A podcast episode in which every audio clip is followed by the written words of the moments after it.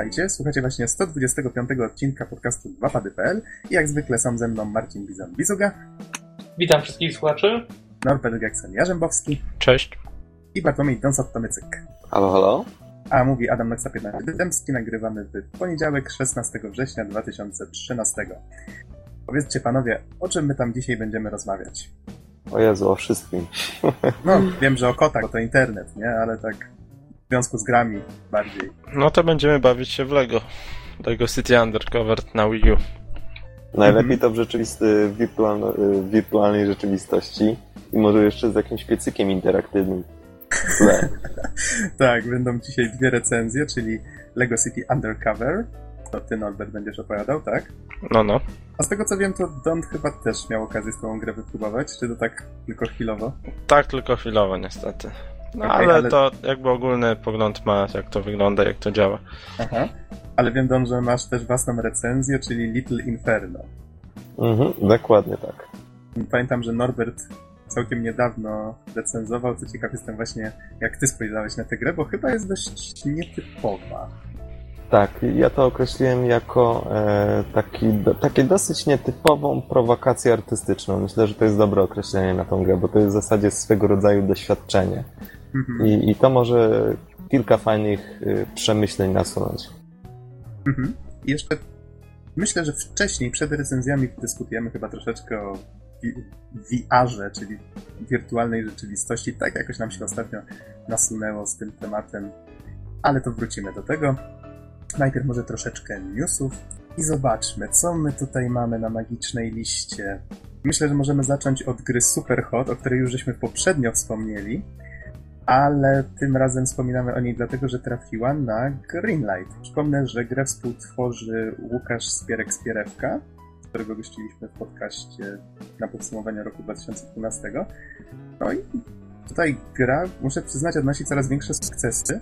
Żeby tak szybko wytłumaczyć, przypomnieć, jak ktoś jeszcze nie słyszał, to jest taki króciutki FPS stworzony na coś w rodzaju takiego dżema twórz FPS-a w 7 dni który potem został opracowany przez, e, przez chłopaków współtworzących właśnie ten projekt i główna idea za tym stojąca jest taka, że czas w grze porusza się do przodu tylko jeżeli gracz się porusza. Taka niby prosta idea, ale w połączeniu z taką e, prostą oprawą wyszło z tego coś naprawdę nietypowego. Słyszałem nawet, że Cliff Bleszyński i e, Peter Molino nawet tweetowali o tej grze, wiecie o tym? Nie trafiłem na te tweety, co prawda, ale to dość no, jest się czym pochwalić. No gra wygląda fajnie, nie grałem niestety jeszcze, ale trzeba przyznać, że wyglądać, no to fajnie wygląda. Mhm. Pod poprzednim podcastem znajdziesz linka na stronę, tam można sobie wystarczy ściągnąć plugin Unity i można już sobie spokojnie pograć parę minut i można przejść całą, ale jest bardzo, bardzo fajna, nietypowa. Myślę, że jak ci się spodoba, to trzy razy ją spokojnie przejdziesz.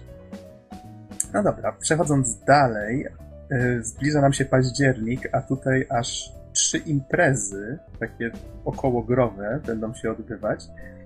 E, Może, żeby tak zacząć w kolejności ich, ich występowania, mamy tak. Międzynarodowy Festiwal Komiksu i Gier w Łodzi. To będzie 4-6 października. Z kolei potem będzie mm, ZTG i PGA, czyli Zjazd Twórców Gier i Poznań Game Arena, które będą się odbywać w tym samym czasie, w tym samym miejscu i to będzie 19-20 października w Poznaniu oczywiście. I potem wracamy znowu do Łodzi, ponieważ 25 października będzie Łódź Game Summit. Tutaj może, e, o ile o tym pierwszym, czyli o festiwalu już żeśmy kiedyś mówili, sumie taka impreza łączona, której o tych grach nie jest zbyt dużo, ale, ale zazwyczaj jest tam kilka ciekawych prelekcji. Są jakieś, jakieś stoiska. ZTG PGA też żeśmy już odwiedzali, prawda? O, o tyle Łódź Game Summit jest nowym pomysłem, i z tego, co widzę tutaj na, na stronie, ma to być połączenie takiej konferencji, która, w trakcie której będą dyskutowane na przykład e, kwestie tego, jak twórca może pozyskać fundusze na, na projekt gry, albo jakie warunki powinny być stworzone, żeby biznes, branża gier mogła rozkwitać. No, tutaj przede wszystkim w Łodzi, ponieważ to wszystko ma się opierać właśnie o stworzenie, już patrzę jak to się miało nazywać.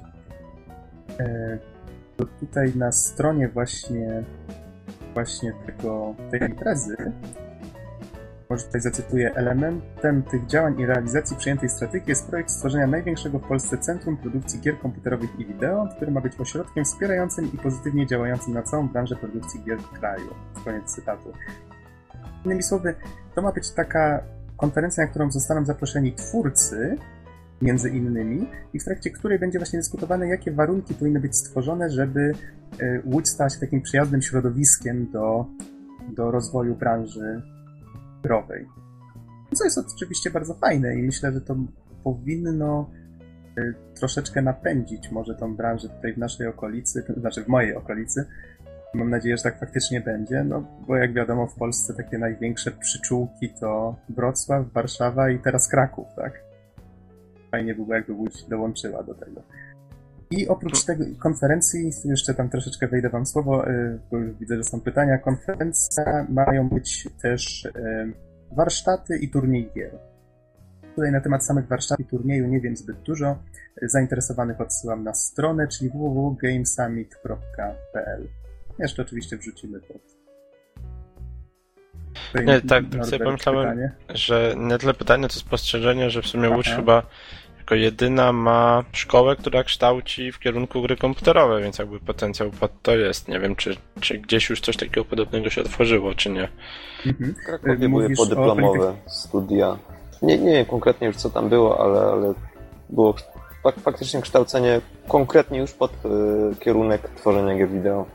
Mhm, mówicie nie wiem, czy to już teraz... Czy...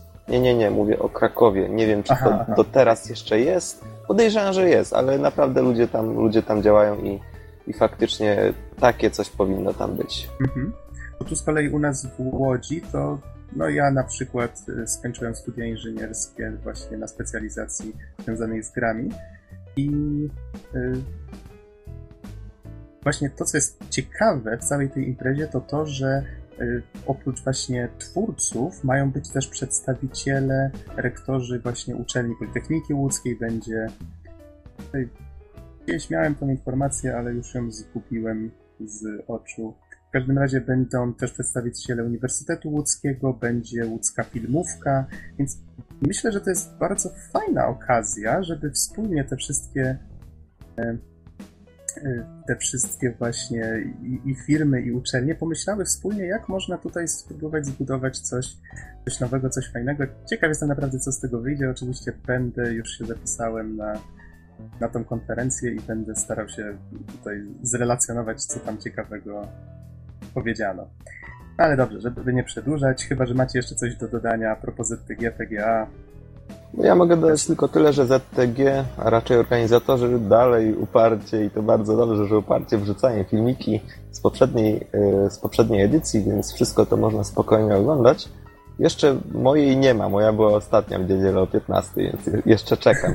Ale ten, ale dobrze, że, że, że są wrzucane, dlatego że w poprzednich edycjach naprawdę był z tym ogromny problem z 2011 w Łodzi oraz 2010 w Gdańsku. No niestety po dziś dzień tych prelekcji po prostu nie ma.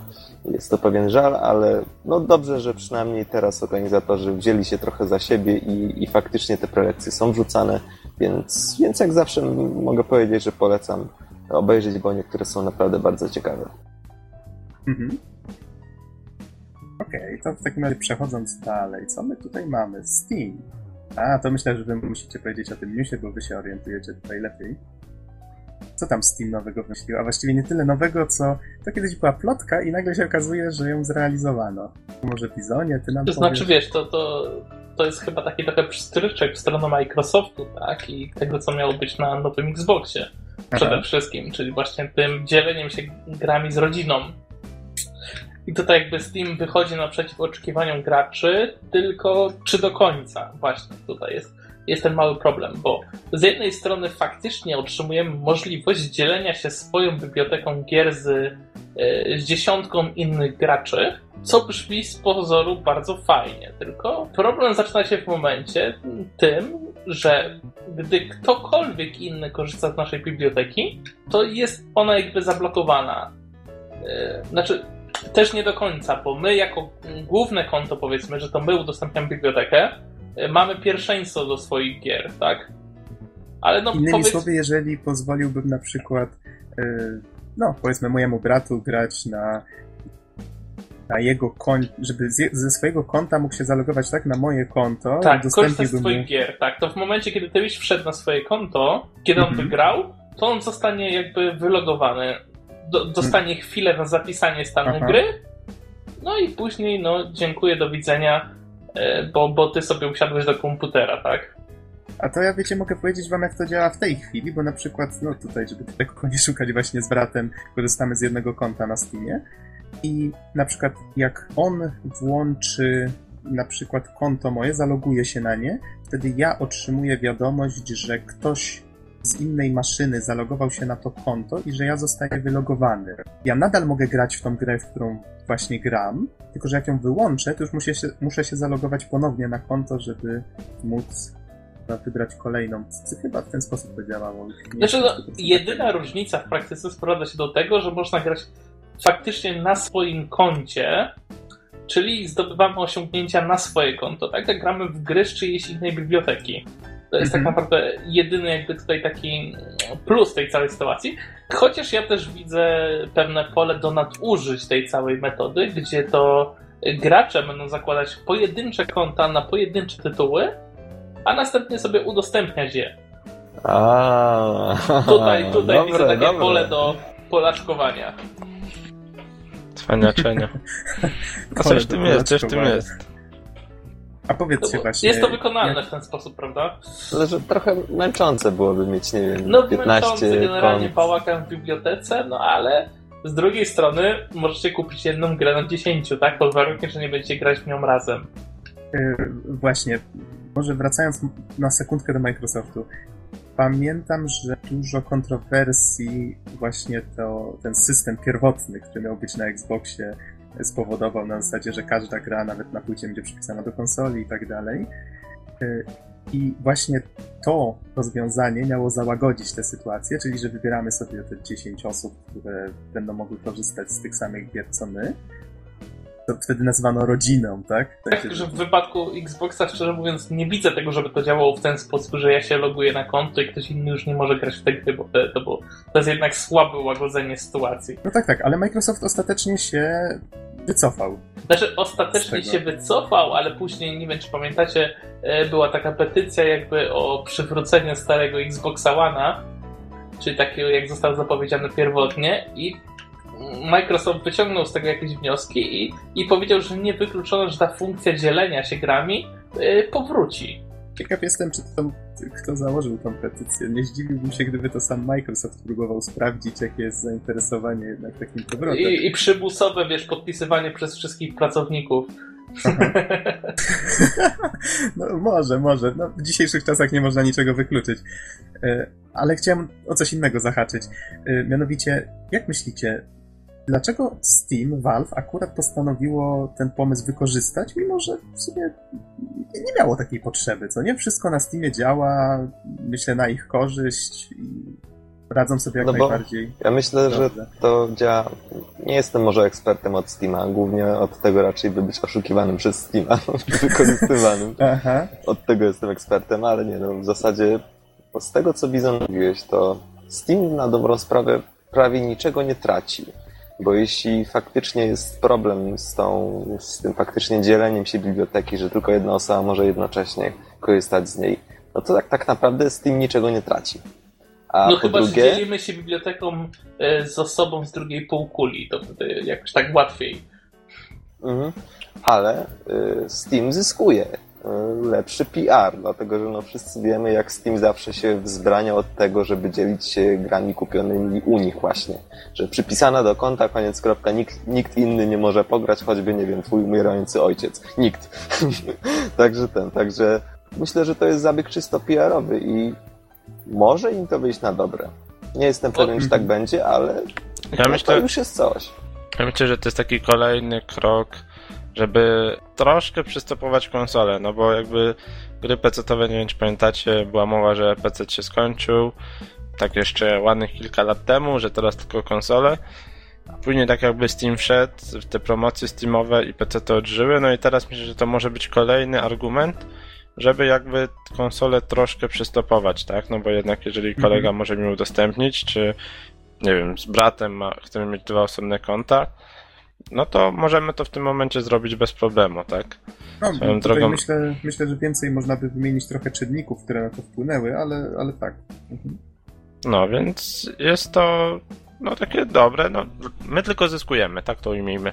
Ja właśnie kombinuję, jak udostępnić swoją bibliotekę wam, skoro jeżeli ja mam pierwszeństwo jakby i tak i tak, nawet jeżeli wygracie, no to znaczy, ja nic nie tracę. To dopiero tak? pojawiło się w becie, więc chyba byś musiał włączyć opcję, że pobierało ci klienta w wersji beta. Aha, no to jeszcze poczekam chwilkę, bo widzę, że na czy jest napisane beta dostępna wkrótce, więc chyba jeszcze na, na betę trzeba poczekać. No, ale... Ja myślę, że generalnie jeszcze te działania to jest jednak pewna odpowiedź też na to, co się dzieje u konkurencji, tak? Która coraz bardziej się otwiera na, na różne rzeczy. Ostatnio rozmawialiśmy o tym, jak na Originie można oddawać gry, tak? Które nam się nie spodobają, więc hmm, myślę, że tego, będzie można, ale tego typu zabiegów się można spodziewać, myślę, że jeszcze bardzo dużo w cyfrowej dystrybucji niedługo. Aha. No to musi iść cały czas do przodu, tak? Oni, oni jednak walczą o totalne wyparcie tego rynku nośników. No, na pewno muszą stosować takie praktyki, bo inaczej to będzie im ciężko. Hmm, chyba we wrześniu miało wejść to, o czym mówisz, Bzenie, nie? Na Originie. Ja już nie pamiętam dokładnie. Ja też właśnie nie pamiętam dokładnie, no ale generalnie ale... dzieją się te rzeczy, tak?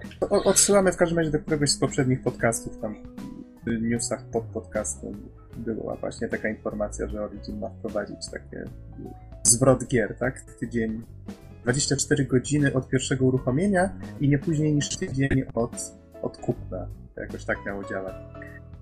No dobrze, wróćmy w takim razie na trasę. Co my tu mamy? Steam, Steam, Steam już był. E, gry z na telewizorze. Hmm.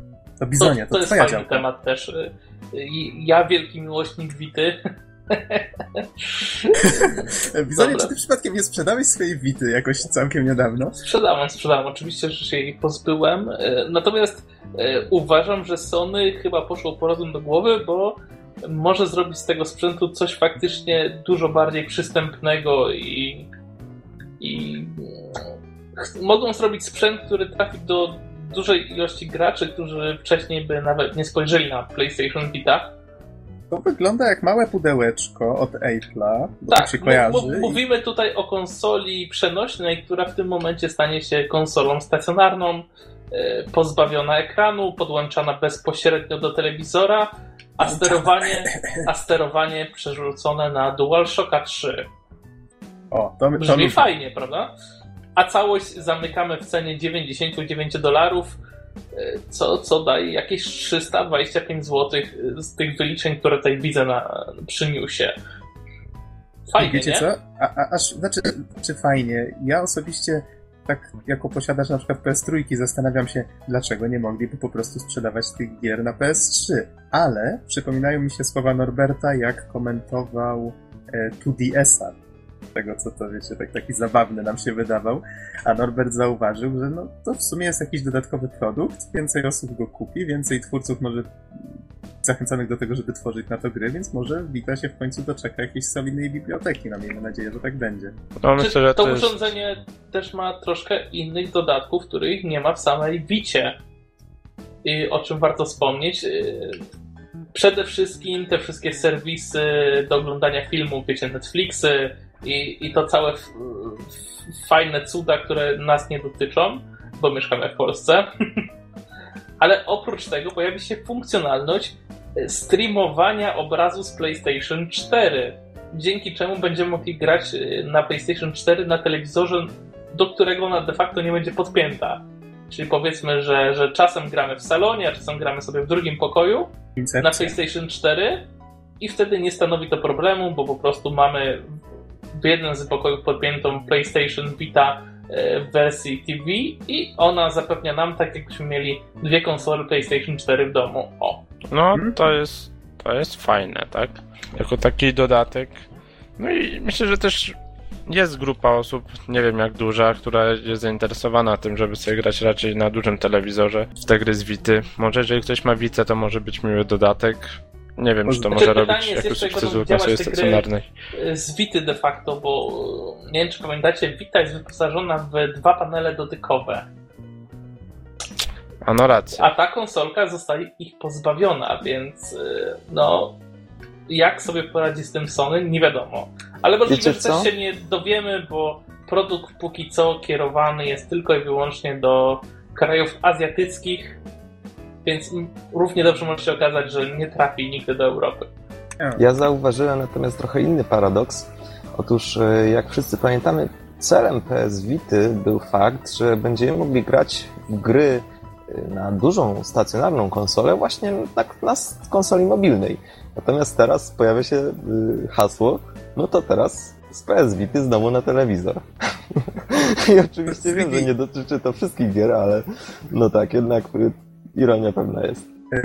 3DS e, powstał po to, żeby grać w gry w 3D. Dlatego stworzono 2DS-a, żeby dać nam nowe doznania gier w 3D bez 3D.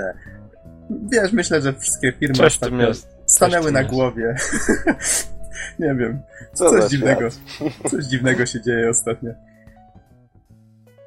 taka innowacja przez brak innowacji. To ostatnio jakąś reklamę samochodu widziałem. Mówili, wkraczamy z nowymi innowacjami, czyli wracamy do kombi. I ja tak, oh wait. Gdzie tu innowacja, nie? No, ostatnio jakoś to słowo dziwnie się rozumie. Okej, okay, przechodząc Słuchaj, dalej. słuchaj, jeszcze sekundka, bo, bo a propos Bity y, i Netflixa, o którym już wspominałem, przypomniał mi się śmieszny news, już tak troszeczkę E, poza tematyką e, de facto grową, ale wiecie jak Netflix oszczędza na badaniach fokusowych, generalnie co kupować, mhm. jakie seriale udostępniać ludziom? No. W najprostszy z możliwych sposobów. Wchodzą na torrenty i sprawdzają, co ludzie najczęściej ściągają. Seems legit.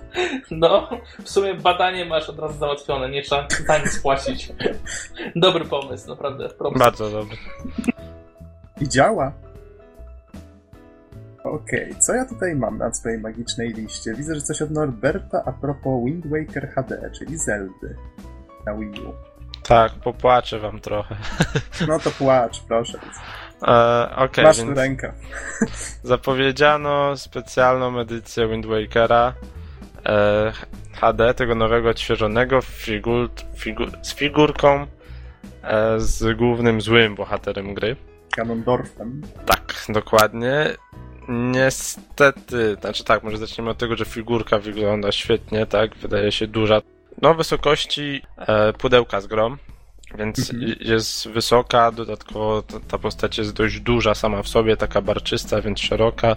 Trzyma jeszcze dwa miecze, czy jakiś płaszcz rozrzucony, więc na pewno będzie to duża figurka.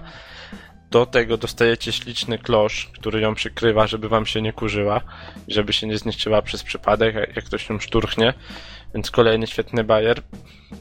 No i przynajmniej na filmiku, tak, takim prezentującym, wiadomo, może troszkę go e, to wszystko upiększa, ale wygląda naprawdę fajnie. No i zostaje tylko, zostają dwa problemy. Pierwszy problem, no to, jak się pewnie już domyślacie, cena 300 dolarów, czyli około 1000 złotych. Drugi problem, no to dostępność. E, ma być wydana w bardzo, bardzo limitowanej edycji. Czytajcie, do Polski niestety nie dotrze najprawdopodobniej. Więc hmm. tak, no więc jest to raczej jako taka ciekawostka. Może gratka dla kolekcjonerów, ponieważ za kilkadziesiąt lat, czy, czy nawet za kilka lat będzie ją można sprzedać za dużo, dużo większe pieniądze. No i tutaj może wy macie jakiegoś newsa, coś słyszałem o jakiejś karcie Pokémon, która za ile idzie? E, tak, to Bizon chce na gwiazdkę dostać. Kartę Pokémon e, Illustrator. Ponoć sześć takich tylko stworzono. I w 97 były wręczane jako nagroda w jakimś konkursie rysunkowym. I w tej chwili e, bodajże na eBayu, tak, tak, na eBayu. Jest aukcja, w której można ją kupić za 100 tysięcy dolarów. Jedyne. No, znaczy, co wiecie jest? co, ja myślę, że, że to y, nie należy aż tak bardzo y, jakby brać pod uwagę tej ceny, dlatego że poprzednia karta, y, jakby ta sama z tej samej serii, czyli no powiedzmy piąta, poszła za 10 tysięcy, więc no zobaczymy, jak, jak się to ułoży. Czy znajdzie się ktoś, kto jest na tyle zdesperowany, by dać 100. Jeżeli jest ich tylko 6 na świecie, to myślę, że się znajdzie. Gdyby było więcej, tak, no to na zasadzie ok, poczekam, pewnie ktoś będzie chciał sprzedać taniej, ale myślę, jak, że jak jest tak mało, chciał, to... Jakby ktoś chciał 100 tysięcy dolarów zapłacić mi za taką piękną, błyszczącą kartę Miu, którą kiedyś dawali w kinach, to z chęcią ją obchę za tyle.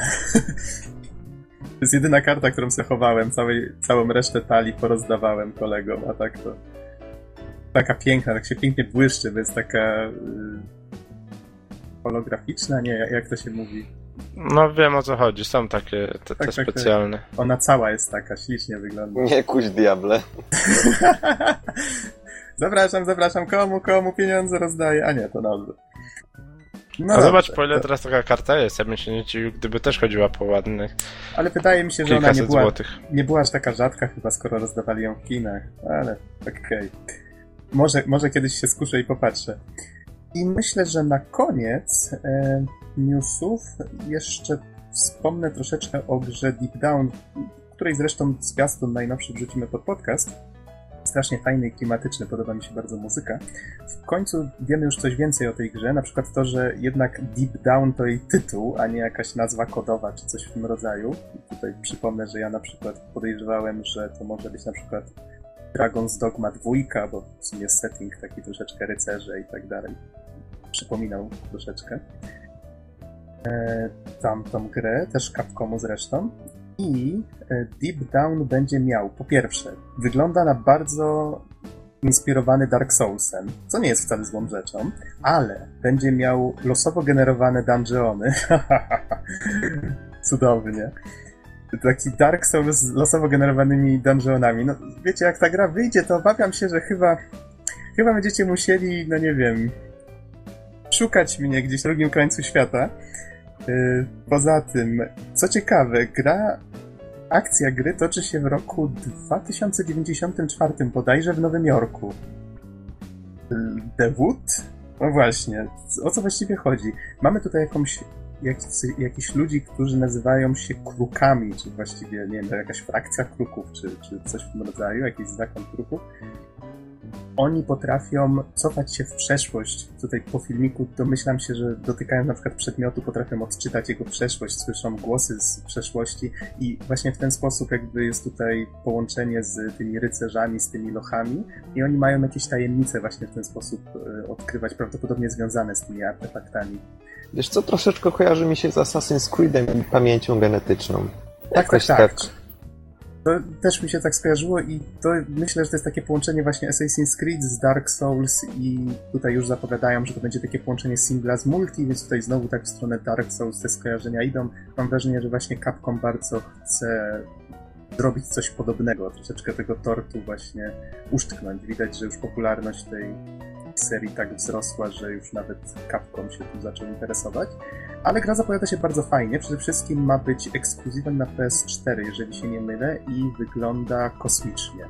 Naprawdę mam ochotę w to zagrać i w tej chwili to jest jedna z gier, dla których mógłbym nawet myśleć o kupnie PS4 w dniu premiery, jakbym miał na to pieniądze. Y, ponoć ma się zacząć beta niedługo po premierze konsoli. Z tego, co mam tutaj w newsie na cdaction.pl.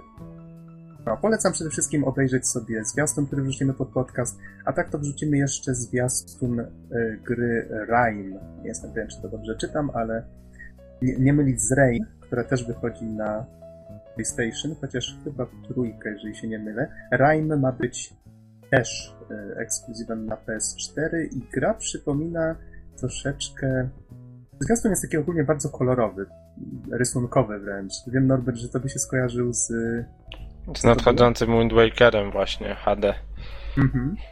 Ja myślę, że bardzo przypomina Journey, jeśli chodzi o kolorystykę i w ogóle styl. To ja dodam od siebie w takim razie, że mnie się skojarzyło z Ico. Nie wiem, czy kojarzycie tą... Tak, tak. Też ma coś, coś z Ico i Shadow of the Colossus tak, z tymi, tak, tak. generalnie jakby ta sama osoba to tworzyła troszkę. Mhm. I, I, połączmy to wszystko ze sobą i mamy właśnie zwiastun Rime. Ogólnie myślę, że to może wyjść bardzo ładnie. Co prawda czuć tutaj tą inspirację aż zbyt silnie, no ten chłopak machający na przykład tym y, kijem zapalonym, żeby odstraszać jakieś duchy czy coś takiego. No mówię, strasznie czuć tutaj inne gry, ale to nie musi być wcale zła rzecz. Mam nadzieję, że to będzie coś ładnego, co, co będzie się bardzo przyjemnie grało i ten świat zwiedzało, bo tutaj widać, że tu mamy jakąś bezludną wyspę, na której się rozwijamy. Mogą być bardzo fajne klimaty do eksploracji, do, do zwiedzania tego bajkowego świata. I jeszcze jeden filmik trafi pod podcast i to będzie pokaz technologii Assassin's Creed 4. To w sumie tak troszeczkę od siebie dorzuciłem y, dla wielbicieli różnych technicznych nowinek. Sama gra co prawda wygląda super, oczywiście. Nie wiem, czy mnie się troszeczkę kojarzy ta grafika z takim przejściem między właśnie tą starą technologią a tym next genem, więc nie, myślę, że te takie poprzednie pokazy technologiczne, na przykład Unreal Engine 4 tutaj wyprzedzają to, co tutaj pokazują. No, ale zachowanie tutaj roślinności czy innych efektów przede wszystkim morza, oceanu i to, jak to wszystko wygląda, ta roślinność, powiedzmy, ten, ten błękit, no, pięknie to odwzorowano i myślę, że warto sobie ten filmik obejrzeć, nawet jak się nie rozumie, jak to wszystko działa, po prostu sobie popatrzeć, jak to, jak to wszystko jest tworzone. Filmik nie jest długi, a pokazuje kilka takich technicznych bajerków. Panowie, widzieliście go może? Ja widziałem. I jak?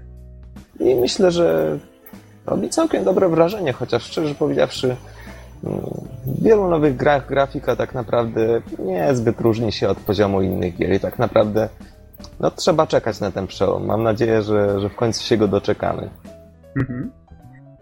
Okej, okay. w takim razie kończąc już newsy, myślę, że możemy przejść do pierwszego tematu głównego, czyli jeszcze nim przejdziemy do tych naszych recenzji. Tak pokrótce może powiedz, porozmawiajmy troszeczkę o VR-ze, czyli o virtual reality, czy wirtualnej rzeczywistości, jak to się u nas po polsku mówi.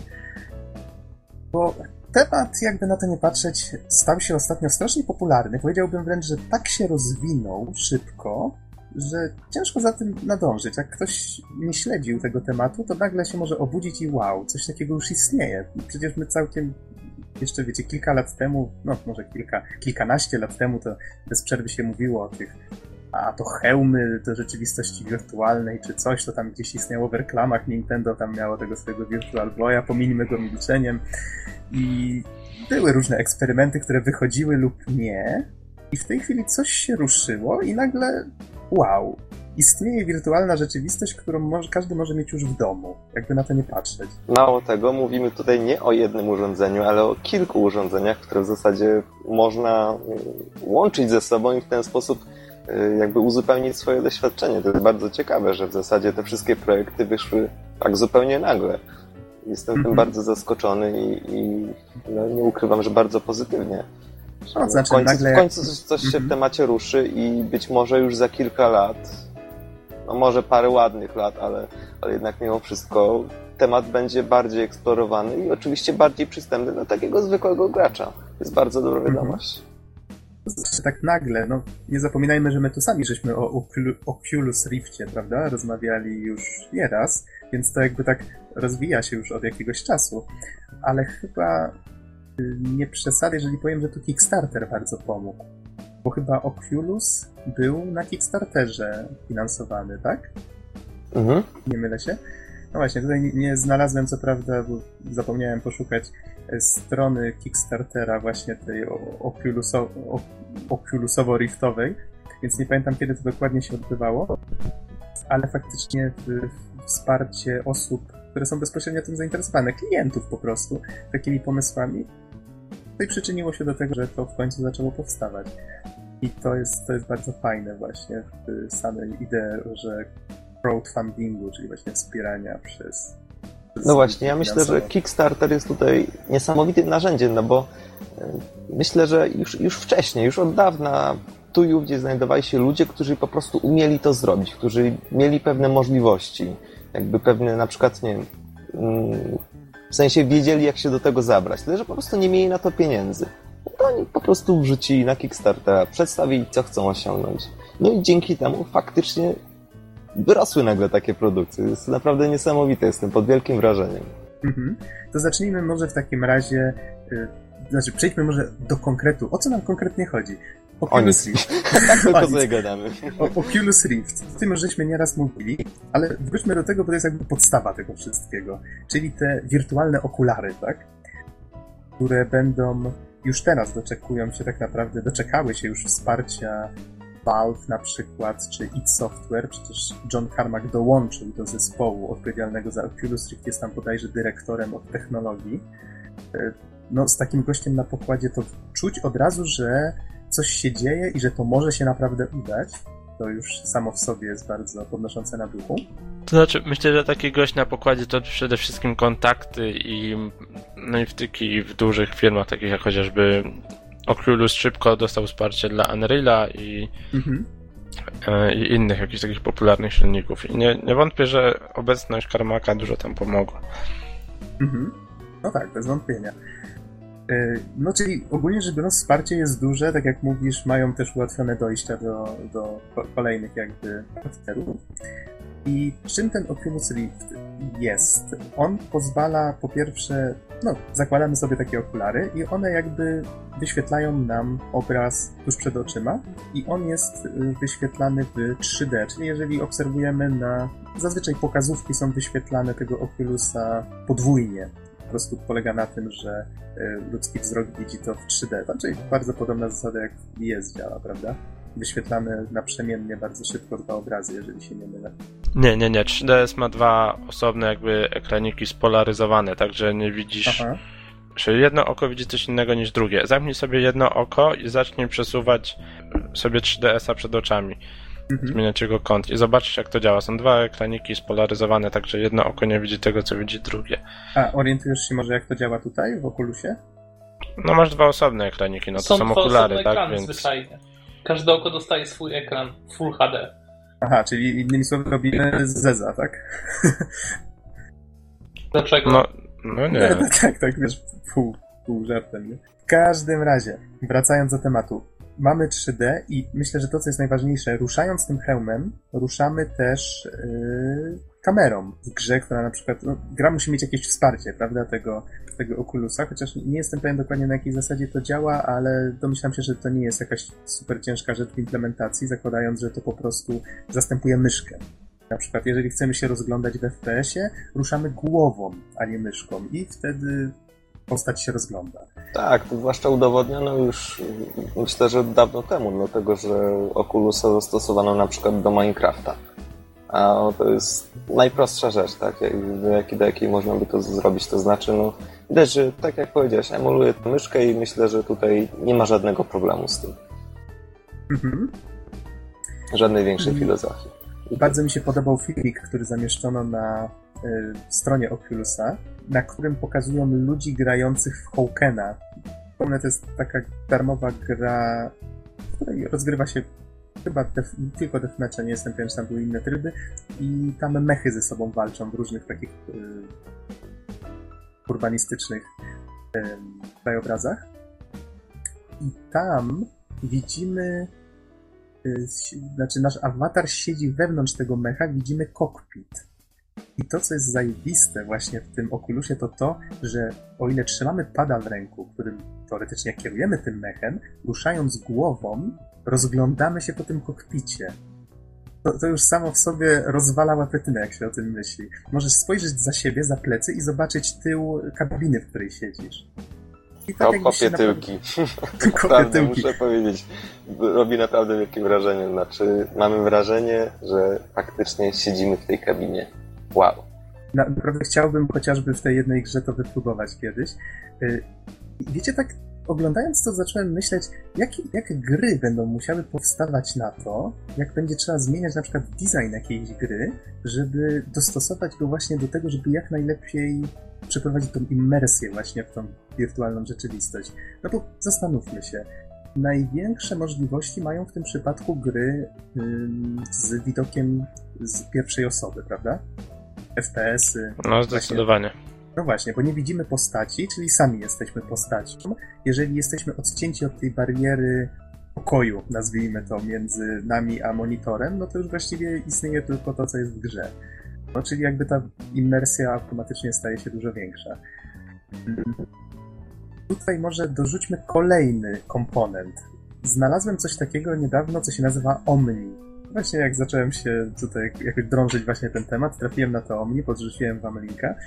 To jest y, bieżnia pozwalająca biec w dowolnym kierunku, która trzyma nas przy okazji w pasie, żebyśmy oczywiście nigdzie nie odbiegli, co pozwala na to, że w samej grze możemy sobie biegać dowoli po tym wirtualnym świecie, z kolei w rzeczywistym świecie oczywiście biegamy w miejscu. I to jest, y, to jest projekt, który na Kickstarterze został sfinansowany z tego, co widzę w lipcu? Nie, w czerwcu. Prze, przez lipiec, przez czerwiec i lipiec. O. Twórcy potrzebowali 150 tysięcy dolarów, a dostali nieco ponad 1 milion i 100 tysięcy. Tak, zgadza się. Ponad 3000 osób wsparło. Więc no, widać, że jest zainteresowanie. Widać, że takie projekty mają szansę rozwoju właśnie na Kickstarterze. I już testowano to urządzenie na przykład w jakichś strzelankach, w Team Fortress 2 na przykład. Wygląda to nieziemsko.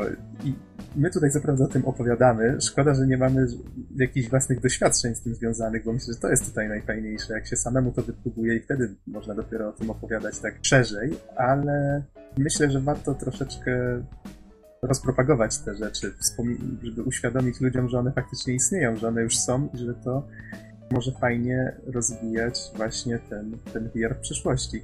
I tutaj właśnie wracając do tego do tego game designu.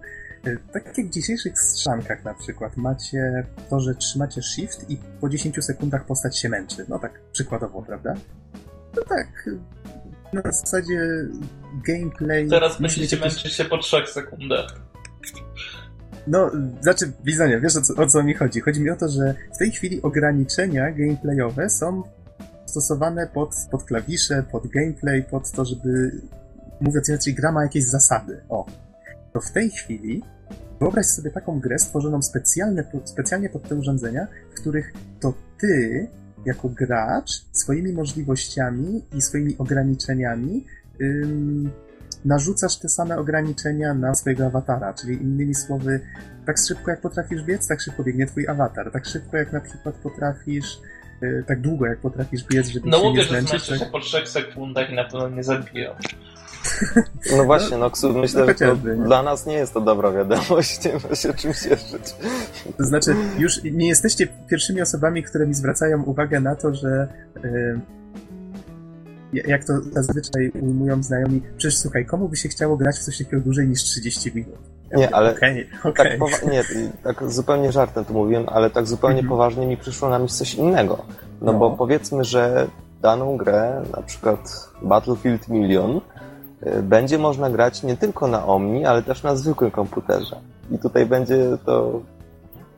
Myślę, że tam mógłby być pewien problem, że, że powiedzmy część graczy na komputerach z normalnym jakby system, systemem biegania mogliby mieć pewną przewagę. Mówię tutaj nie tylko o bieganiu, ale też o pewnych innych ograniczeniach, których no, hipotetycznie zupełnie no i właśnie to jest pewne zagadnienie. Natomiast, natomiast myślę, że sam fakt, że Omni to jest urządzenie, które wreszcie umożliwia bieganie w miejscu, jest naprawdę ogromny krok w przód. Bo o ile mhm. zawsze pamiętam, to, to była zawsze najtrudniejsza rzecz do zrobienia. Jak zrobić, żeby człowiek mógł biec w miejscu? Teraz się da.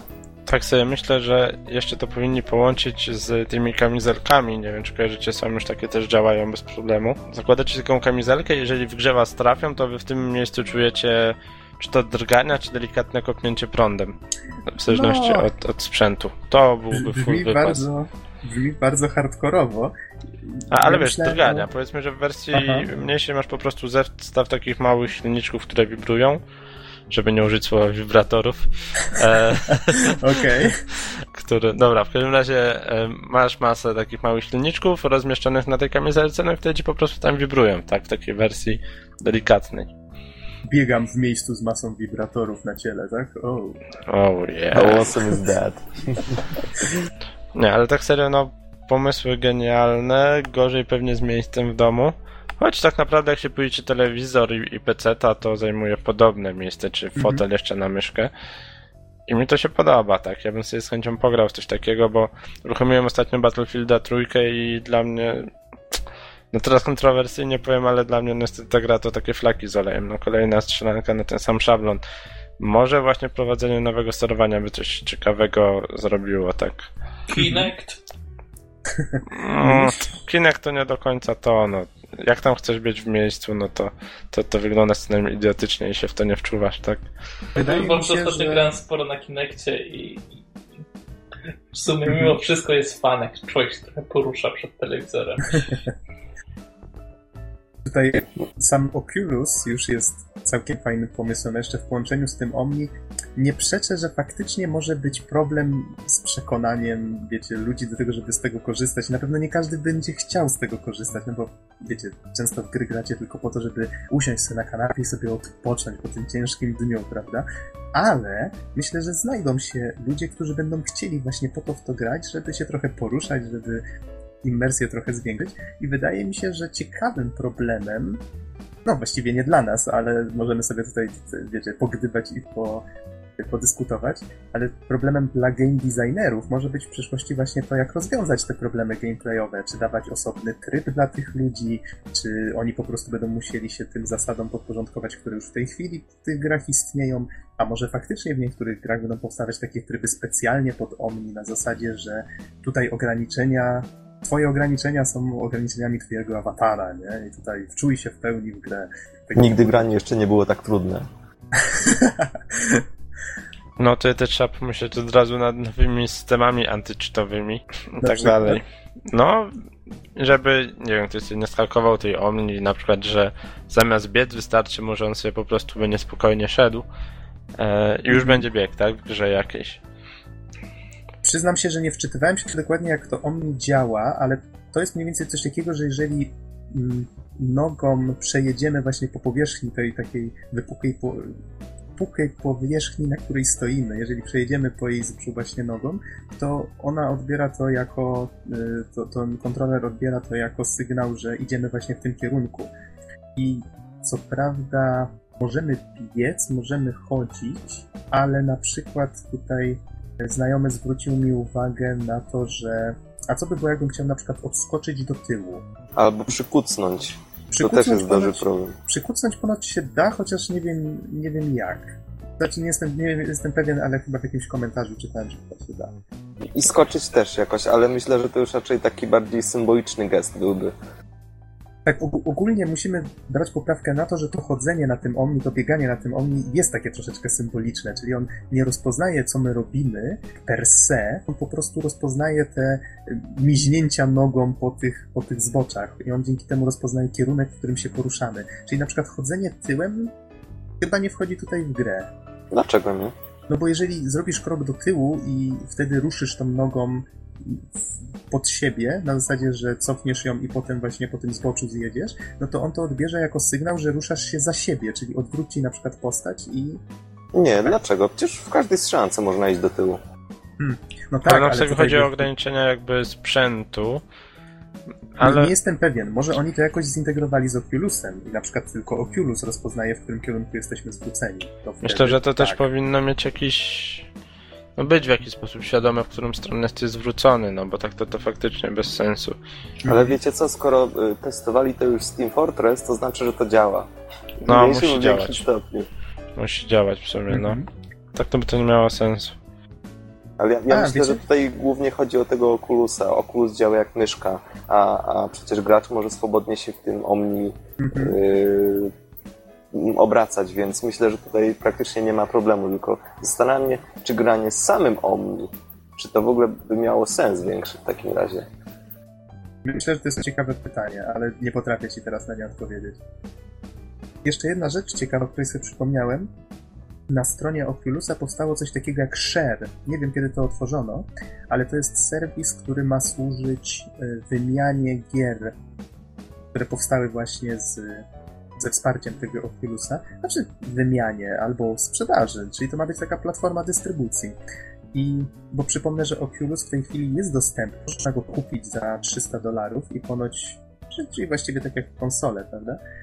Y, tylko że jest to wersja deweloperska. On nie jest produkowany masowo, on jest produkowany na tyle, żeby, żeby faktycznie ci deweloperzy mogli go kupować, mogli rozwijać już tą technologię jeszcze nim ona trafi do odbiorcy końcowego i to jest fajne. To jest bardzo fajne, bo istnieje duża szansa, że ten produkt będzie o wiele bardziej dopracowany, ponoć rozdzielczość ma być zwiększona, e, ma być chyba troszeczkę zmniejszony sam, samo urządzenie ma być troszeczkę mniejsze, nie jestem pewien dokładnie ile ma być takich właśnie feature'ów poprawionych, ale w 2014 bodajże już ma trafić do ludzi, już właśnie po tych testach wykonanych przez samych deweloperów, już z jakąś taką bazą tytułów, które można zagrać, więc twórcy podeszli do tego naprawdę z głową i myślę, że to ma szansę się przyjąć. Jest bardzo ważne w tym, żeby to miało jakąś przyszłość. No to jeszcze możemy do, jakieś... dodać jeszcze jedno chyba urządzenie do naszej kolekcji, mhm. konkretniej system SEM. SEM? Tak, to jest nowy ruchowy kontroler od twórców Hydry. Że zacytuję A, widzę. nagłówek no jest... newsa z cdaction.pl. Widzę, to jest news z, z wczoraj, tylko powiedz o co właściwie chodzi, bo ja go nie czytałem. SEM to ma być taki uniwersalny system, dzięki któremu będziemy mieli dwie wirtualne dłonie, którymi będziemy mogli, które będziemy kontrolować swoimi dwoma normalnymi dłońmi. Czyli będziemy mieć takie no, dwa kontrolery w dłoni, no i po prostu na, na ekranie, oczywiście za pomocą Oculusa, będziemy widzieć e, swoje wirtualne dłonie. I ponoć ten system ma być e, na tyle właśnie uniwersalny, że będzie go można na przykład podłączyć do karabinu, do jakiegoś miecza, żeby po prostu e, żeby po prostu móc go wykorzystać na różne sposoby i innymi słowy czuć ten flow cały. Twórcy mhm. także obiecują, że, że cały system będzie mieć najmniejsze, najmniejsze opóźnienia w wykrywaniu ruchu, jakie kiedykolwiek widzieliśmy e, i że będzie działał nawet przed ścianę. Jeśli ktoś jest zainteresowany. Ale to nie są jakieś rękawice czy coś takiego, to są nadal widzę takie, nie wiem jak to nazwać, manetki? No to są takie pałeczki z przyciskami na dobrą sprawę. Czyli troszeczkę takie rozwinięcie idei Razer Hydra. Ja myślę, że nawet Willota można znaleźć pewne analogie. Aha. Bo ja widziałem, że ludzie już eksperymentowali właśnie z Razer Hydrą, podłączali to już pod Oculusa i to się udawały te eksperymenty. Kto to produkuje? No Razer, w sensie, a widzicie o, o, o, ten nowy, a ten tak, nowy tak, nie wiem nowy. niestety. Od twórców Hydry, tak. Tylko, czy to chodzi o to, że, że Razer, czy że się oni odłączyli i teraz się sygnują jako twórcy Hydry, tak? Bo niestety jakby to, to nie zostało sprecyzowane, no ale mniejsza o tym. To myślę, że można później, każdy zainteresowany może doczytać na własną rękę. By ale... Six Sense, tak się nazywają w każdym razie. Aha. No ale sam ten, sam fakt istnienia tego jest dość ciekawy.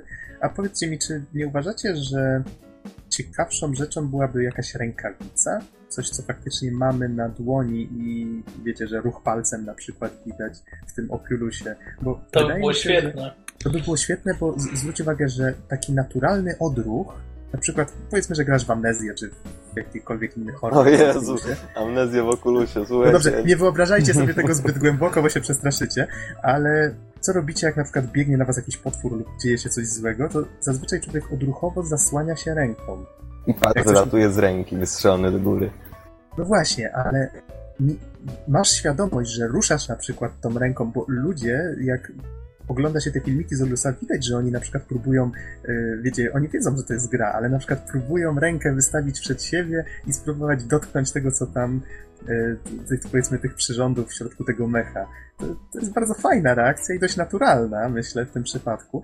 I aż by się chciało, żeby w momencie, kiedy wystawiasz tą rękę, żeby się zobaczył w tej grze. To by był, myślę, jeszcze dodatkowy krok naprzód, żeby tą immersję już zwiększyć tak A jest blow. coś takiego, takie jakby Kinect, tylko że na same dłonie. Pamiętam jak to się nazywa. Mm, no dobra, no mniejsza, mniejsza o to, ale jest coś takiego, widziałem. Mhm. Wiecie, wydaje mi się, że powinniśmy już ten temat podsumowywać, ale sami przyznacie, że jest tu jeszcze dużo możliwości do wykorzystania i jest to dość emocjonujący temat. No, z całą pewnością myślę, że w ciągu kilku następnych lat będziemy świadkami naprawdę jeszcze wielu ciekawych projektów albo po prostu ulepszeń tych, które już teraz powstają. No w ogóle, jak powiedziałem, jestem naprawdę zaskoczony, że, że udało się e, tyle różnych projektów jakby tak przepchnąć, żeby, żeby naprawdę doszły do profesjonalnego poziomu, jak na przykład Oculus Rift czy Omni, e, które w dodatku można ze sobą połączyć w użytkowaniu. To jest naprawdę niesamowite. I jeszcze Więc... ich, ceny, ich ceny nie są wcale takie kosmiczne, jak mogłoby się wydawać. Znaczy, nie są też niskie. Oculus to 300 dolarów, a Omni bodajże 500. Więc myślę, Więc... że za kilka lat może być naprawdę bardzo, bardzo ciekawe. A ja mogę coś dodać, ja mogę coś dodać. Proszę bardzo. Innymi słowy, Virtual Boy i Virtual Glove, jak to się nazywało? Super Glove? Do Nessa. Coś, coś w tym stylu. Tak. O, Power Glove. Power Glove. Virtual Boy and Power Glove are coming back. Dobra, dobra. Jeszcze taka sprawa, bo ostatnio w sporcie mówił o Oculusie i podobno wyciekły plotki, jakoby Sony planowało swój odpowiednik Oculusa do PlayStation 4. Ja z kolei słyszałem, że Sony nie tyle planowało odpowiednik, co miało wsparcie wprowadzić do Oculusa do konsoli. No, ja też słyszałem, że mają mieć swoje. Coś, coś, coś jest tak na rzeczy. Tylko, że miało to być jakoś strasznie drogie, nie pamiętam ile, coś około 1000 dolarów kosztować. Aha.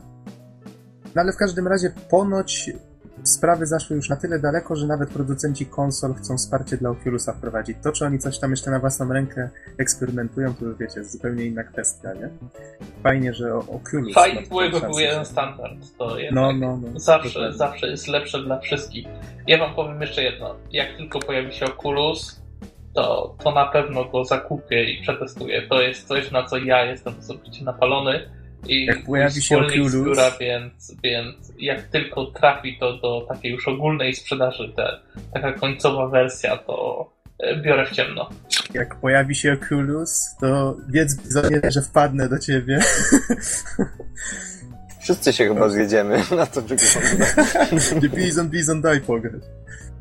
No, znaczy, ja, się, ja, się, tylko boję, że ja będę miał problemy, że będzie mi niedobrze i tak dalej, bo słyszałem, że niektóre osoby faktycznie mają z tym jakieś jazdy, no bo siedzimy tak naprawdę na kanapie, tak? Rozglądamy się i przemieszczamy się po świecie, a nasze ciało spoczywa w miejscu i to pod, podobno potrafi y, doprowadzić do różnych problemów z naszym ciałem. Znaczy, no niektórzy dostają e, na przykład choroby, choroby lokomocyjnej, ale to... Znaczy, no tak, no, mówiąc szczerze, boję się, że będzie robiło mi się niedobrze. Jak Jest, to mówił... jestem, jestem ciekaw, czy nie będę miał z tym problemu. Jak to mówił Regi z Nintendo, my body is ready. Aviomarin będziesz brał i jazda. Kochanie, po co bierzesz na Aviomarin? Idę grać. Będziesz dzwonił do pracy, tak mówił, dzisiaj nie przyjdę, jestem chory. I znowu Oculus na oczy i lecimy dalej. Dobrze, panowie. Rozumiem, że nie macie już żadnych pytań, bo troszeczkę czasu. Wow, dyskusja nam się trochę przeciągnęła, czas nas goni. A tutaj jeszcze mieliśmy dwie recenzje zmieścić. To tutaj muszę się was zapytać w takim razie, jaka, jaka decyzja. Bo to mamy... myślę, że no Little Inferno jest ciekawszy, czy Lego City? Robimy... Znaczy o Lego City nigdy nie mówiliśmy, chyba że się zmieścicie, powiedzmy tak, wiecie, przysłowiowe pół godziny. Ja mogę odpuścić na ten epizod i, i z, zrobić za tydzień w takim razie. Okay. Wielki powrót małego piekła. Ciekaw jestem właśnie, co ty wykombinowałeś w tej recenzji. No, troszkę wykombinowałem, szczerze powiedziawszy. No, no sama... poszedłem okay. o krok dalej niż Gexen w przemyśleniach. No okay. bo sama gra jest taka bardzo na, na przemyślenia, więc mu się nie dziwię. Jestem sam ciekaw, co Don ma o niej do powiedzenia jako polonista i osoba, która jest bardziej skłonna do takich analiz. No, to ale... Tak, w takim razie zostańmy przy grze e, Lego City Undercover, bo oni jeszcze żeśmy nie mówili. Ja tutaj nie otworzyłem właśnie, a ci Wikipedii nie otworzyłem i nie wiem, kiedy gra wyszła, to Norbert musisz, musisz mnie podratować. Oj, daty dokładnie też nie znam w każdym razie. Jakoś w poprzednim roku e, jako ekskluzyw na Wii U to ja w takim razie szukam, a ty możesz, ty możesz zaczynać. Okej, okay, więc tak w skrócie, jednym zdaniem, czym jest Lego City Undercover, więc jest to takie GTA w świecie Lego, oczywiście na konsolę Wii U. Przy czym jest ono naprawdę wypchane dziesiątkami fajnych pomysłów, o których zaraz powiem, no na pewno nie o wszystkich, ale chociaż o kilku.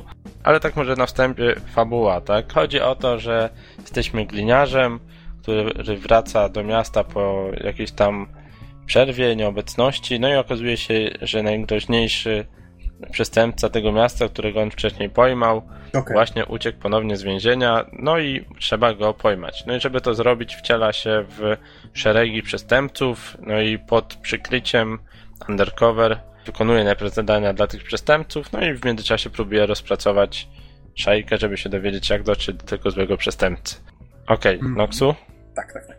Już mam otwartą rzeczy Wikipedię. I tutaj widzę, że tak, gra jest ekskluzywem na Wii U, tak jak już ktoś wspomniał, wyszła w tym roku, a dokładnie w marcu. U nas 28 marca w Europie. A, czyli to nam się pomyliło, wydawało mi się, że w zeszłym. No w Stanach, dobrze. W Stanach troszeczkę wcześniej. 10 dni wcześniej dokładnie. Okej. Okay. Czyli tak, wracając do, do, do samej rozgrywki i tego, czym jest ta gra, no to rozgrywka bardzo, bardzo przypomina tą, którą znamy z GTA. Czyli mamy otwarte miasto, możemy sobie pojmać w każdej chwili samochód, jechać chodnikiem. E, oczywiście nikt nigdy nie ginie. Jeżeli przejedziemy jakiegoś ludzika, no to on za chwilę wstaje. No i też całe miasto jest podzielone na takie elementy realistyczne, czyli tak jakbyśmy to widzieli w każdej innej grze, i elementy złożone z klocków co bardzo uprzyjemnia rozgrywkę, bo elementy złożone z klocków możemy rozbijać samochodem, czy ewentualnie po nich się wspinać, czy jeszcze inne akcje na nich wykonywać. To jakby nadaje grze takiej przezroczystości, tak? A raczej czytelności, może bardziej w ten sposób. Znacie pewnie ten problem, gdzie jedziecie sobie przez miasto w jakiejś grze, czy to GTA, czy innej, no i drzewo przejeżdżacie, hydrant przejeżdżacie, a nagle pojawia się mały słupek i się o niego rozbijacie i, i samochód wybucha. Tak zdarzało tyta, się tak. Tytanowe słupki, tak? Tak, tak zdarzało się tak, że wszystko można rozjechać.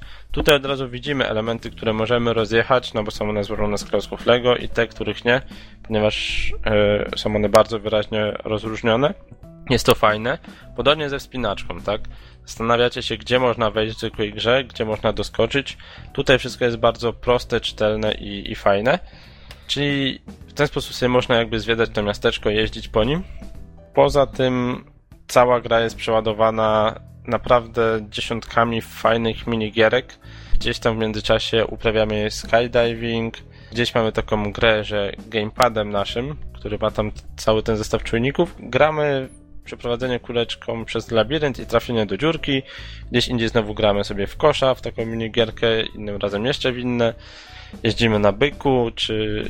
No, jest tego naprawdę masa, masa, tak? Jeżeli widzimy gdzieś huśtawkę dla dzieci, możemy na nią wejść i się po, pochuśtać przez chwilę. Nie daje to nam czasem nic specjalnego, czasem to są jakieś takie ukryte zadania, żeby na przykład przejechać się na wszystkich na wszystkich e, karuzelach w danym miasteczku.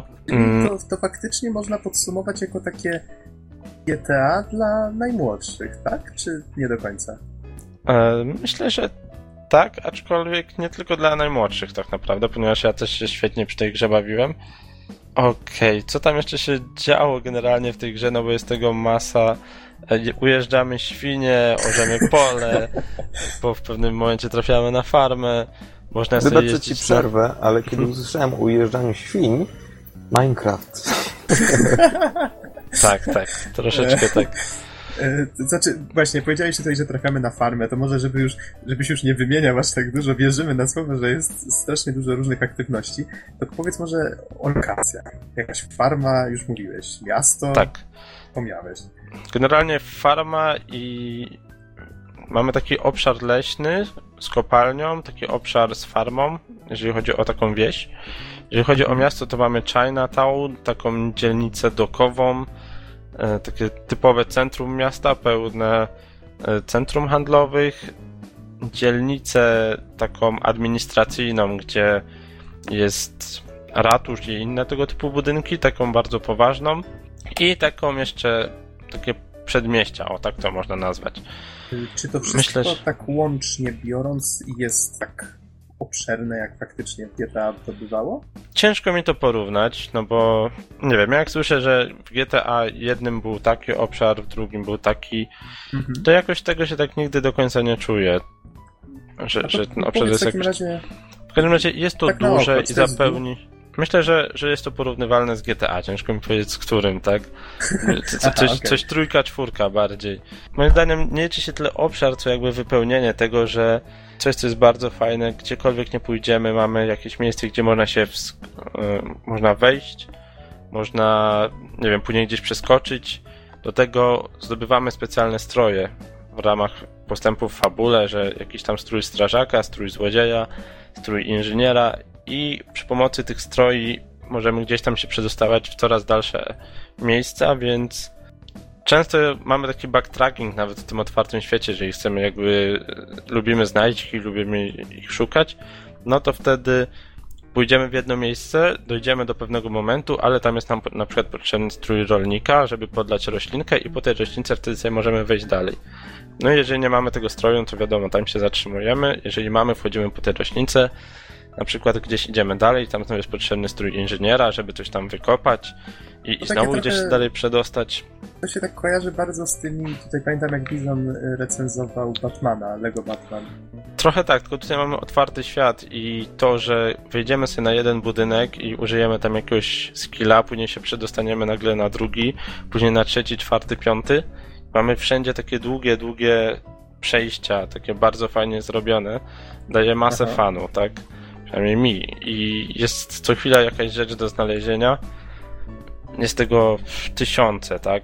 Jakieś tam do zebrania są kubeczki z kawą, do zebrania są podlane roślinki, że jeżeli podajemy jakąś tam roślinkę, to jest też forma znajdźki, jakieś specjalne skały. No, można to wymieniać tak samo długo, długo. Praca policjanta pod przykrywką jest fascynująca.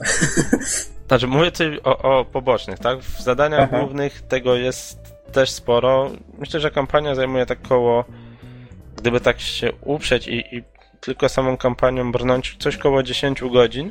Mhm. Jest ona też dość długa, ale mi to zajęło więcej. Myślę, że łącznie, nie sprawdzałem teraz, ale coś koło 20 godzin, może nawet i więcej, ponieważ sama eksploracja miasta gdzieś między tymi misjami, zdobyłem nowy kostium, aha, dobra, pamiętam, że tam go mogłem użyć, no to się wracam i sprawdzam, tak, gdzie teraz się dostanę, co mogę zrobić. Mm, no i to mi mhm. sprawiało masę frajdy, tak, więc pod tym kątem fajnie jest to zrobione. Mm, co tam jeszcze? A może A, coś o pojazdach? Tak, oprócz samochodów o różnej masie, tak, od sportowych poprzez ciężarówki, poprzez karetki, jakieś takie mini, czy takie smarty dosłownie, Powiedz te, mi, takie malutkie. jeżeli chodzi o te wszystkie pojazdy, czy to są raczej modele wzorowane na faktycznych zestawach Lego? Czy się orientujesz? Oj, nie Wiesz wiem. co, Bizon? Ja ci mogę Bo powiedzieć tyle, że... Troszkę, troszkę wygląda generalnie ta gra, jakby była stylizowana na te zestawy Lego City, coś takiego jest. Bizon, czy... powiem tak, ja nie do końca orientuję się teraz, jakie zestawy wchodzą, ale no klockami Lego pamiętam w dzieciństwie się dużo bawiłem i no, z tego co widziałem te modele w grze, to faktycznie można je odtworzyć w klockach, więc myślę, że to jest bardzo prawdopodobne, że, że faktycznie są wzorowane na prawdziwych zestawach. Tak samo postacie się... i wszystkie konkretne stroje, także no bardzo ładnie to wszystko jest. Tak mi przyszło teraz do głowy, można wjechać w ścianę samochodem i żeby się rozleciał A skąd? To znaczy, to działa tak, że samochód w miarę uszkadzania się odpadają mu kolejne klocki, pewnym momencie nawet widać silnik z tych klocków, który tak sobie chodzi, chodzi. A jeżeli samochód się niszczy, no to wtedy automatycznie wasza postać wyskakuje, nie ginie. Ale że chciałbym tutaj też podkreślić, bo widziałem tutaj kawałek gameplayu u Gexena, e, że niestety z tym rozpadaniem się aut nie jest aż tak wesoło. Są to jakieś trzy stany. Trzy góra cztery i no niestety te przeskoki są mocno widoczne. Niestety, że na przykład nagle cała góra aut odpada. Mhm. Tak, okay. sama animacja odpadania też jest fajna. E, tak, wracając do pojazdów, no to z takich bardziej wymyślnych, tak, oprócz samochodów możemy jeździć na rowerze, na motocyklu, nawet na wózku inwalidzkim. No do tego dochodzą też helikoptery, motorówki, no i chyba Samoloty jeszcze. tyle. E, samolotów jako takich nie ma. budować pojazdów. Tak jak Słucham? Szkoda, że swoich pojazdów nie można budować tak jak w LEGO Racers, to było śmieszne. A, nie, niestety nie można, za to samochody odblokowujemy w miarę znajdowania różnych znajdziek, tak, tak, tak najkrócej, czy ewentualnie odbywania jakichś nielegalnych wyścigów, czy kradzieży samochodów w takich specjalnych minimisjach. E, no tak, więc kolejny aspekt z tym otwartym światem i z tym, że można tam naprawdę spędzić dziesiątki godzin. Coś, coś miałem. A, z helikopterami jest jedna taka mało wygodna rzecz, mianowicie nie można wysiąść, gdzie nam się podoba z helikoptera, tylko niestety w wyznaczonych do tego miejscach. To jest niestety duża wada, no bo chciałoby się wlecieć na jakiś wieżowiec, a tutaj okazuje się, że no niestety mm, nie możemy wysiąść od tak sobie, tylko musimy znaleźć lokalne miejsce, no i to jakby zabezpiecza przed dostawaniem się mm, takim niepowołanym, bez wykorzystania tych umiejętności, bez tego kombinowania. To jest jakby z jednej strony sprytne, z drugiej dostajemy ten helikopter i myślimy sobie, a, wlecę tam. No a niestety niestety tak staje się on przez to średnio przydatny, no bo mamy także do podróży pociągi czy samochody i przy pomocy pociągów możemy sobie od razu przejechać na interesującą nas stację. Więc te samoloty tak naprawdę stają się takimi pociągami, tylko że zajmuje nam dłużej przelot i to jest takie średnio sensowne. Hmm. Okej, okay, gra też ma, warto o tym wspomnieć, masę humoru i to co chwila przewijającego się zarówno w misjach głównych, jak i w pobocznych. Tutaj Don nawet widział, że, że tam uruchomiłem pierwszą lepszą misję i mamy na przykład podsłuch i tam na tych podsłuchach dzieją się różne rzeczy. Mm, ciężko mi to jakby zacytować, ale jest tego sporo. Coś miałem z, z takich śmiesznych rzeczy. No chociażby tak jak wcześniej mówiłem, jazda na świniach, tak, czy idziemy uczyć się kung fu takiego bardziej zaawansowanej walki. E, no i tam jest taka typowa parodia Matrixa, gdzie spotykamy kolesia w czarnych okularach i, i uczy on nas kung fu, ale przy okazji, nie pamiętam, gdzieś na tej samej płycie, której, z której się uczyliśmy kung fu, był kurs hydraulictwa, czegoś takiego, przepychania rur, więc koleś mi I know kung fu and plumbing. Dodatkowo później jest taka typowa walka z tym, z tym naszym Morfeuszem. No, jest tego troszeczkę i to co chwila, i to też bardzo umila grę i coś, na co cierpi GTA, czyli no jednak GTA jest grą taką, która wszystko bierze na poważnie. W mniejszym lub większym stopniu, tak? No wiadomo, że, że nie dosłownie, ale jednak stara się być względnie poważny. Tutaj mamy sporo tego humoru, dzięki czemu jednak no ten relaksik w grze jest większy. Czyli rozumiem, że nawiązań takich do kultury, do filmów jest sporo. Tak, spotykamy też Hatcha i takich dwóch policjantów z serialu z lat tak, 70. Tak, tak, tak, pamiętam. Oni są... and Hatch? Jakoś tak. Tutaj oni są w każdym razie mają nazwiska poprzekręcane, ale no też ich spotykamy. Więc tak, więc są mi nawiązania. Jeżeli chodzi o wady gry, no to system walki. Niestety, jest on bardzo, bardzo uproszczony. Mamy jakby dwa typy typy, tak? Znaczy, wizualnie jest ich więcej, że mamy tam dziesiątki różnych przeciwników, aczkolwiek tak naprawdę pokonuje się ich na dwa sposoby, czyli mamy takich łatwych, których załatwiamy jednym klawiszem, a później za, za, zamykamy w kajdanki drugi, drugim. Tak naprawdę tyle. No i takich bardziej skomplikowanych, których musimy raptem no troszeczkę bardziej pokombinować, tak, że albo go złapać yy, i tam poklikać, posiłować się z nim i później rzucić, albo odpowiednio poprzez timing, poprzez taką kontrę yy, go pokonać, ale to też nie jest wystarczająco złożone, jest to dość proste. No jest to jakby minus tej gry. Na całe szczęście gra nie opiera się na, yy, na walce, tylko na raczej na elementach platformowych, i tej eksploracji i różnorodności samej w sobie, tak? Pościgach, uciekaniu przed, przed różnymi mm, przestępcami, czy, czy jeszcze innymi rzeczami, tak? Generalnie, no już tutaj chodźmy w szczegóły. Tak, i jeżdżemy na świniach. I wystrzeliwaniu świń z armat do, do farmy. Czy lataniu na kurczaku, bo to też się zdarza. Muszę mieć Wii. Okej, okay, to wtedy ci mogę pożyczyć tą gierkę. E, co tam jeszcze? Co, coś, coś Chyba tyle, tak? Powoli bym zmierzał do podsumowania, więc gra bardzo, bardzo przyjemna, relaksująca na długie godziny. Pamiętam, że najpierw do niej usiadłem i jakoś tak po godzinie ją zostawiłem, stwierdziłem, że nie. jeżeli będziecie mieli podobne objawy, to poczekajcie trochę. Fan się zabywa, e, zaczyna w momencie, kiedy zdobędziecie tak gdzieś drugi, trzeci kostium. Zobaczycie, że nagle możecie dostawać się w nowe miejsca, wcześniej niedostępne, troszkę bardziej pokombinować i wtedy jest naprawdę fajnie, tak? Przed chwilą ja sobie uruchomiłem już po skończeniu i dalej był fan z, z samej eksploracji miasta, kiedy ma się te wszystkie kostiumy i można się wszędzie już prawie dostać, ale mimo wszystko trzeba kombinować, tak? Zobaczymy, aha, tam można gdzieś wejść, tam można coś zrobić, tutaj są takie klocki do wspinaczki, tutaj takie i to daje masę zabawy, tak? Oprócz samego wątku fabularnego i jeżdżenia i samych tych aspektów GTA, przy którym wasze dzieciaki na pewno też się będą świetnie bawić, bo chyba każdy pamięta pierwsze zetknięcie z GTA, kiedy o, mogę wziąć samochód, o, mogę tu pojechać, mogę tam pojechać. To o, jest, czołg. No i to jest bardzo fajne. Czołgów niestety tutaj nie ma, albo o. jeszcze nie odblokowałem, nie spotkałem. No bo w sumie są misje, gdzie się strzela z armatek wodnych i innych takich rzeczy, więc być może gdzieś jest, a mi się nie udało go znaleźć. Czyli, Za to mówiąc są... krócej, udało się stworzyć grę, w którą mogą grać spokojnie rodzice i ich dzieci. E... I wszyscy będą się dobrze bawić. Tak, przy czym rodzice będą zabierać dzieciom. Bo jest tak fajnie. Kurczę, no nie dogodzisz wszystkim. No. Tak jeszcze dorzucę, że są walki mechów i jest wow. tak, że e, ten jest skok ze stratosfery, a nawet wyżej. Więc. Ty, to ja, ja muszę w to zagrać. Wiesz co? Dorzuć do tego jeszcze dinozaury i wkurzanie dziewczyn i masz, kurde, cały pakiet dla facetów. Są, są, są i te rzeczy, więc w pewnej misji, wow. choć to będzie trochę spoiler, to może dobra, to nie będę spoilerował, są i dinozaury, jest i wkurzanie dziewczyn, jest wszystko. Ideał, ideał.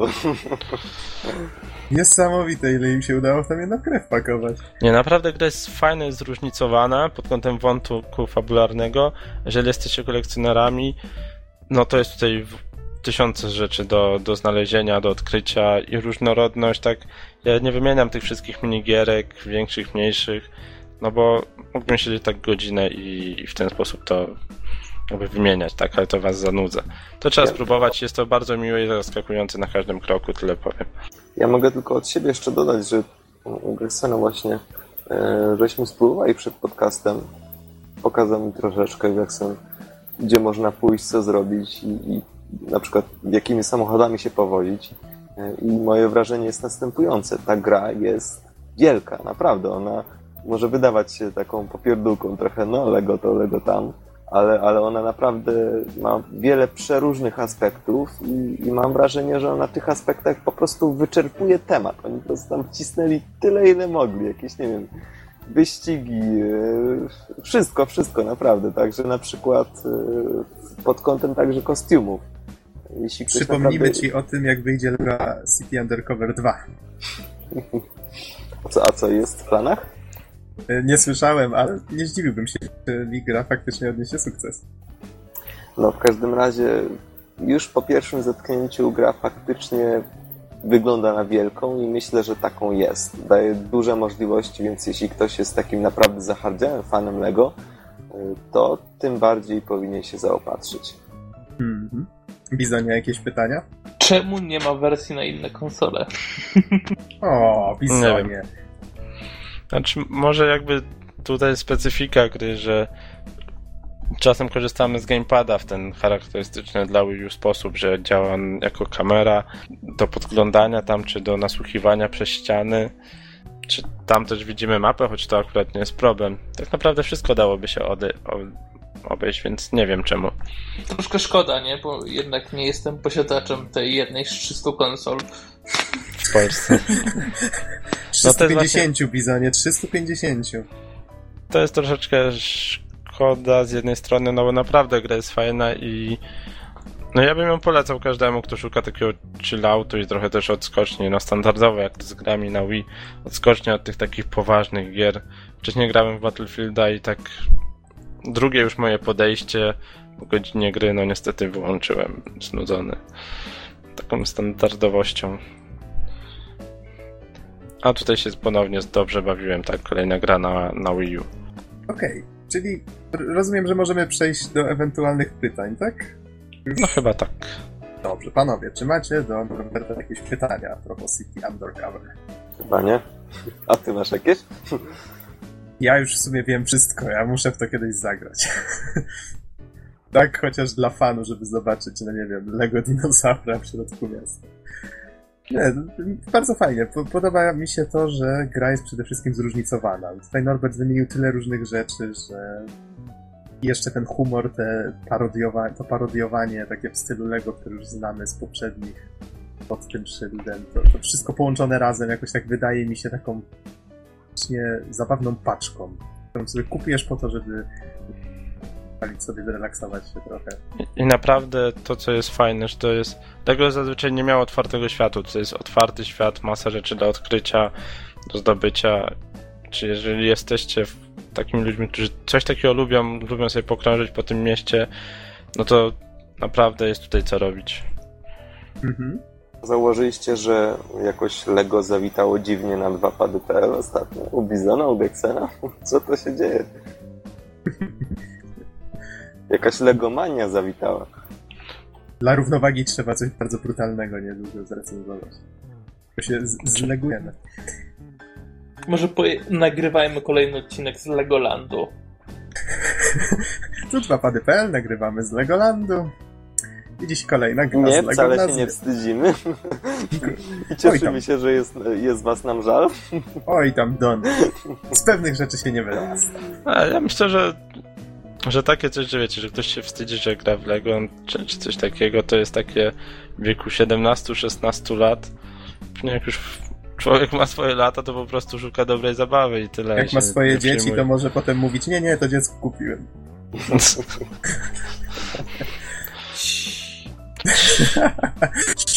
no dobrze. Panowie, czyli rozumiem, że Little Inferno przekładamy na następny odcinek, tak? Tak, będzie piekło. Dobrze, to przepraszamy w takim razie tutaj, że była zapowiedź, a nie było recenzji, ale tak jakoś wyszło. A nie chcemy też, żebyście tutaj posnęli podczas, nie wiem, trzygodzinnego podcastu. Staramy się ograniczać. Od czasu do czasu. Od czasu do czasu, dokładnie. W takim razie dziękujemy bardzo wszystkim za słuchanie i do usłyszenia w następnym odcinku. Trzymajcie się. Do usłyszenia. Trzymajcie się. Na razie. Siemka.